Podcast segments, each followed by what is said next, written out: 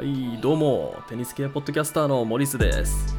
今回はですね、シングルスの選手がダブルス専門の選手の出場機会を奪っていることについてどう思うというね、テーマで話していこうと思っています。いやこれについて、まあ、自分がね話そうと思ったきっかけについてちょっと触れたいんですが、まあ、ちょっと日本のメディアでね、まあ、結構面白い記事が上がってたんですよ。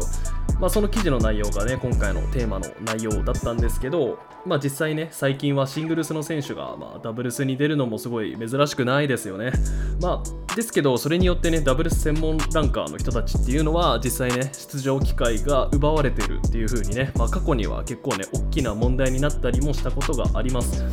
でまあ、シングルス選手はね、じゃあ実際ダブルスのトーナメントに出ることによって、まあ、メメリットとか、まあ、そういう問題点とか、そういうことについて今日はね、話していこうと思っています。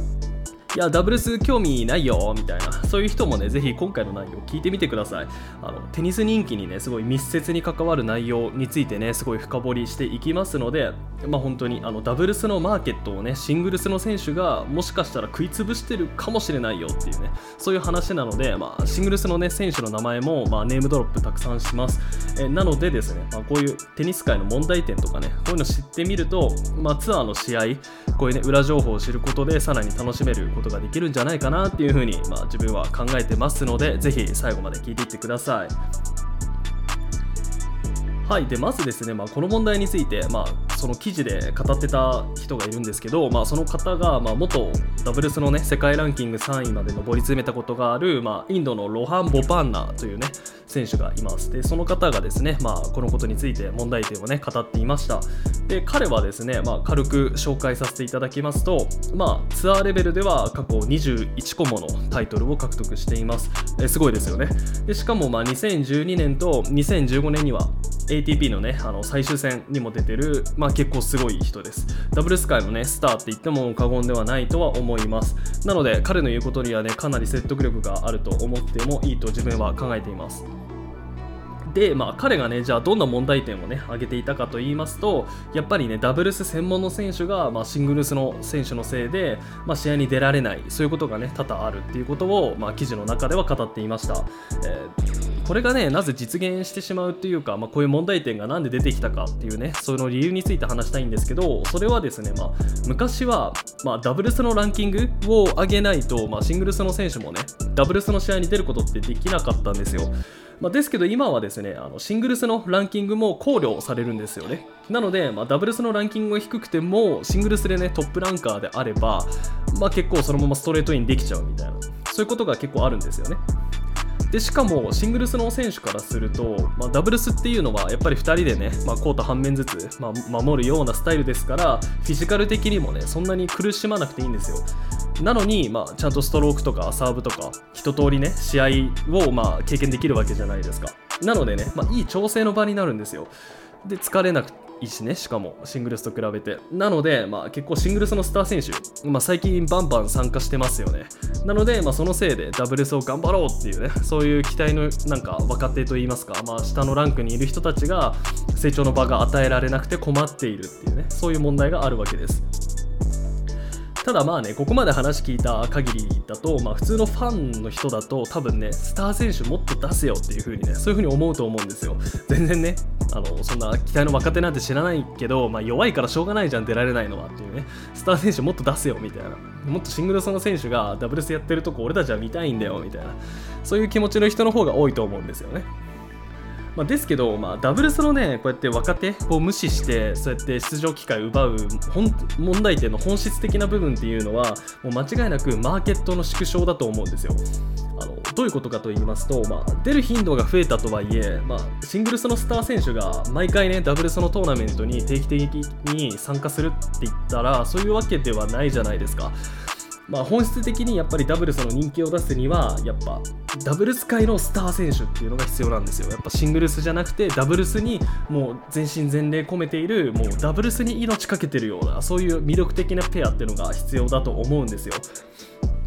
だってねあのグランドスラム本気で取りに行くみたいなそういう選手がダブルス7でね出た出てなんかグランドスラムでねなんかそれでまあダブルスのグランドスラム戦ってる若手が出られないみたいなそういうのはやっぱ問題点じゃないですか。でやっぱりそれによってまあ成長の場がなくなると、まあ、ただでさえね今シングルスよりダブルスってかなり人気がないのにまあ、本当にマーケットなくなっちゃうよみたいなそういう問題があるわけです。で個人的に一番ダブルスで本当に人気がなくなったきっかけといいますかこれだけこういう問題点が出てきて、まあ、衰退が叫ばれてる理由っていうのはやっぱりブライアン兄弟。この2人がね引退しちゃったっていうのが一番すごいねやっぱり影響があった問題なのかなっていうふうに自分は思っています。ブライアン兄弟ほどキャラが立ってるペアってやっぱりね歴史ね長い歴史ありますけど ATP いないですよね、まあ、まず双子でしょ？一卵性の双子でまあ外見そっくりでまあすごいそれがねその2人がペア組んでるってだけでねすごい面白いわけじゃないですか。でしかもまあすごいチェストバンプっていうねセレブレーションも、まあ、世界的に広めたのはこのマイクとボブですよね。でしかもなんかマイクとボブ左利きと右利きなのにまあえー、っとボブか。ボブが左利きなのでなのにまあフォアサイドに行ってでマイクがなぜかバックサイドみたいな。だからダブルスは基本的にね、まあ、左利きと右利きの人が来たら、まあ、普通はね右利きの人がまあアウトサイドにね切れるスライスサーブとか、まあ、取りやすいために、まあ、フォアハンドで打つために結構右利きの人がフォアサイド行ったりするんですけど、まあ、ボブとマイクは、まあ実、実際はねそういうオーソドックスな戦術からかけ離れてて実際逆に立ってるわけですよね。こういうありえないポジショニングみたいなそういうのも人気の一つでした。でやっぱりこういう花のある選手っていうのがね今ダブルス界には一番必要だと思うんですよ。でやっぱりこういう選手出すにはやっぱ若手たち育てる必要があるのかなっていうふうに思います。で本当にこういうのねなんか自分調べてみたんですよ気になって。なんか数字でねちょっとなんかどれぐらいの年齢層がねダブルスのランキングいるのかなと思ったらやっぱり本当になんかおじさんばっかあの 若手が本当に育ってないですね。ダブルスのトップ10あの20代2人しかいませんでした。あのそれに加えてねなんかシングルスには6人もいるんですよ。やっぱり。でやっぱりなので、まあ、ボパンナのねこういうシングルスの選手がダブルスの若手の、まあ、出場機会を奪って成長を遮ってるっていうこういう主張はねすごい、まあ、一理あるとね自分も思いました。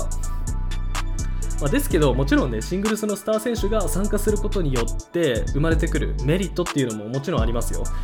それがまあ何度も言ってるんですけど新規ファンの獲得です、えー、一番いい例はねやっぱり皆さんもね記憶に新しいと思うんですが、まあ、今年の全豪オープンのダブルスですよね、まあ、キリオスとコキナキスのペアは本当にまあ刺激的で、まあ、自分もね本当に何度も見たいなと思うぐらい魅力的なペアだったんですけど、まあ、あのペアがワイルドカードから、まあ、グランドスラムの決勝まで行ったってことで普段ねシングルスしか見ないようなそういう方でもダブルス見たと思うんですよ。まあ、キリオス人気ですし、まあ、あの悪道がねあの幼なじみでなんかチームメイトっていうか、まあ、旧友って言ってもね過言でもないコキナキスと、まあ、ペアを組んでダブルス戦うってなるとねやっぱり注目するじゃないですか。で実際海外ではですね、まあ、自分がねあの SNS、まあ、Twitter なんですけど、まあ、海外ユーザーの声とかねちょっと見てたらやっぱりその中でねすごい一番印象に残ってたツイートがありまして、まあ、その人が言ってたのは、まあ、自分はねずっとシングルスを見てきて、まあ、テニスファンだったけどダブルスは見てこなかっただけどこうやってキーロスとコキナッキスの試合すごい面白くて初めてダブルスの試合通しで見ることができて、まあ、この2人にはすごい感謝の気持ちしかないみたいな。ダブルスの面白さを教えてくれてありがとうみたいなそういうツイートがあったんですよね。だからそれぐらいやっぱりこうやって新規ファンの獲得といいますかやっぱり注目されますよね。でやっぱり自分もねダブルスのねあのスタンド席がねあんだけね満杯になってスタンディングオーベーションであんだけ歓声が盛り上がるみたいなああいうの久しぶりに見ましたよやっぱり。なのでねやっぱりスター選手出ることによって生まれるメリットってのももちろんあるんですよね。でまあさっき紹介したね、まあ、記事で、まあ、結構ねこの問題点について答えていたボパンナも、まあ、この点についてはすごい認めていました。でこのボパンナも実は彼もねシャポバロフとペアを組んだことがあるぐらいですから。なので、まあ、ダブルスのねマーケットも実際ねシングルス選手のおかげで広がってるから、まあ、この問題についてはねすごい難しいねとはすごい言ってましたね。まあ、なので本当にスター選手欲しいですよね、ダブルス。まあ、今のダブルスで、まあ、知名度の高い選手って言ったら、まあ、知名度ですよ、強さじゃなくて知名度で選ぶとしたら、まあ、多分ね、あのフランスのアンベールと、まあ、マレーのお兄ちゃんのジェイミー、この2人ぐらいじゃないですかね。まあ、実際今ダブルスの1位誰か知ってますか？あのクロアチアペアのマテ・パビッチとニコラ・メクティッチっていうこの2人のねクロアチア人ペアが1位なんですけどまあ、このペア、デビスカップね、あのロシアとクロアチア戦いましたけど、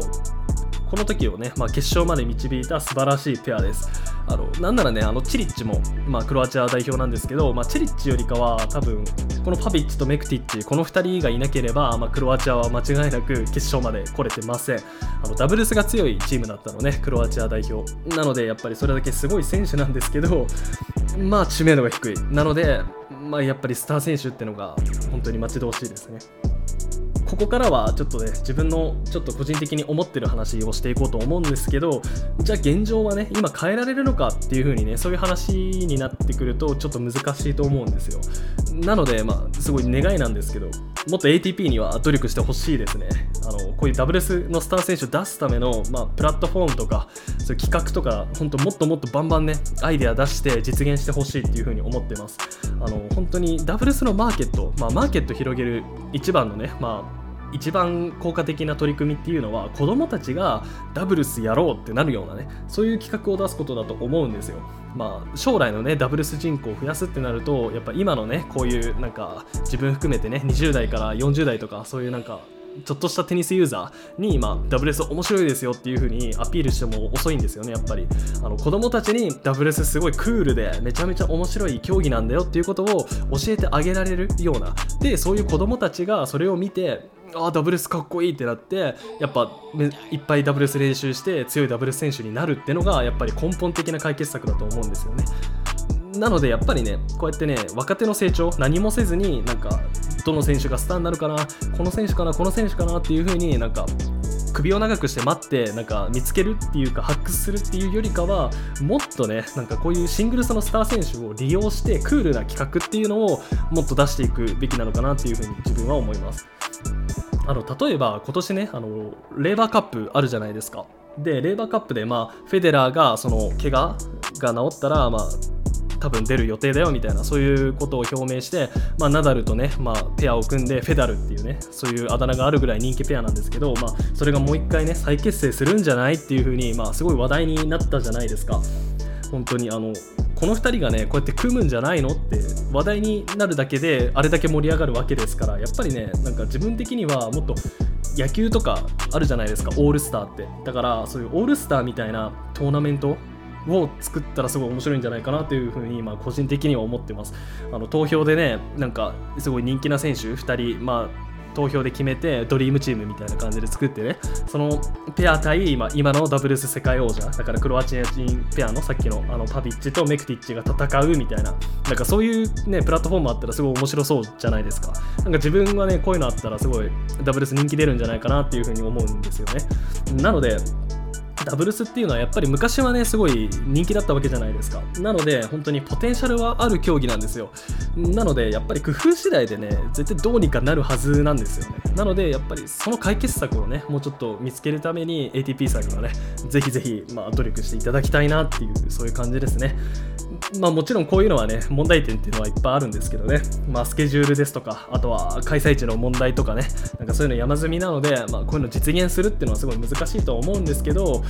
まあ本当に問題を解決するならこれぐらいねあの大きく一歩前進する必要があるのかなっていうふうに思います。まあ本当に組織は根本的にね変えていかないとダブルスは本格的にやばいと思います自分は。あの例えばね他のスポーツリーグ見れば、まあ、例えば NBA とか、まあ、自分 NBA 結構見るんですけど、まあ、こういうのすごいうまいですよね。だからやっぱ世界的にすごい人気だと思うんですけどまあ、例えばなんかオールスター NBA あるんですけどその中の競技で、ま、スリーポイントコンテストっていうねあのスリーポイントを何回何個決められたら優勝みたいなそういうコンテストがあるんですけど、まあ、それがねすごいマンネリ化してた時期があったんですけどそれをね解決するためにね NBA が打ち出したのは、まあ、ボールをね、まあ、ボールに色をつけてねこのコーナーからのスリーポイントは得点があのもっと加算されますよみたいな。そういう特別ゾーンみたいな特化ゾーンみたいなの作ったんですよね。だからそれでまた今すごいスリーポイントコンテストは多分下手したらねダンクコンテストよりも人気かもしれないみたいなそういう競技になってるんですよ。なので、まあ、ATP にもねこういうねすごいユニークとかユーモアにあふれたような選手の魅力を利用した動きというか働き企画みたいなそういうのを個人的には作ってもらえたらすごい嬉しいなっていうふうにすごい思っています。はいでは今回は以上にしようと思います、えー、自分はですねこういう面白いっていうかまあうんなんかこういうテニス系の情報をまあいろんなプラットフォームで出してます、えー、公式サイトですとかあとは Twitter ですとかそういうのにも載ってますのでで自分がね作ってるコンテンツっていうのは全部概要欄に載ってますのでぜひチェックしてみてください。はいではありがとうございました。